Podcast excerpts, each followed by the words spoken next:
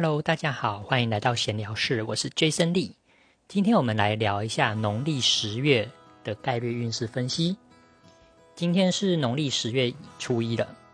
所以我们来看一下这个月农历10月我们要注意些什么。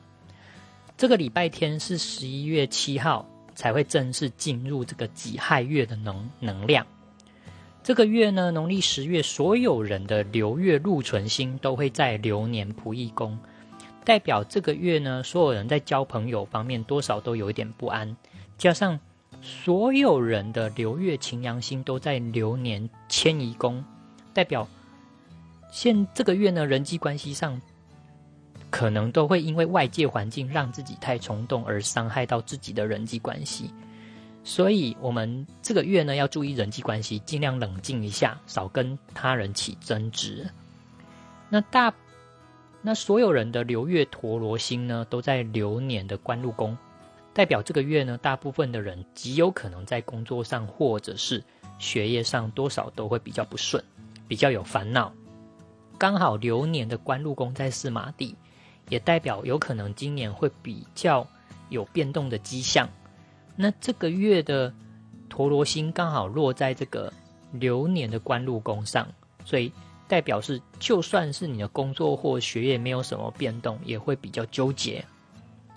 因此呢，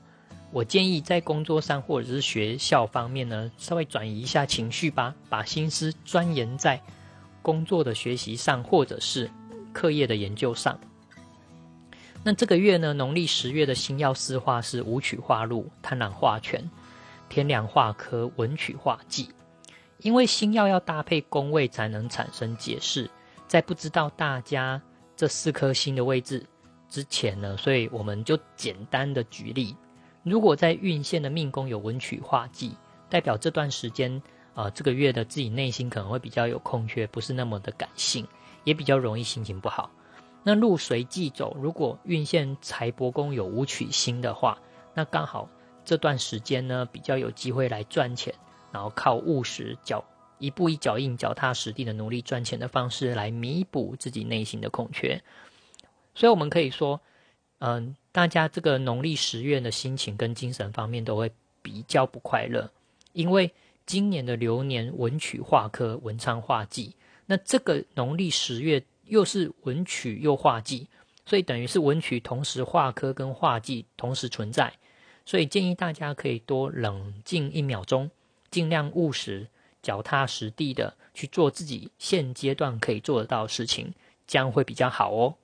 以上就是今天我们分享的农历10月的概率运势分析。 See you next time， 拜拜。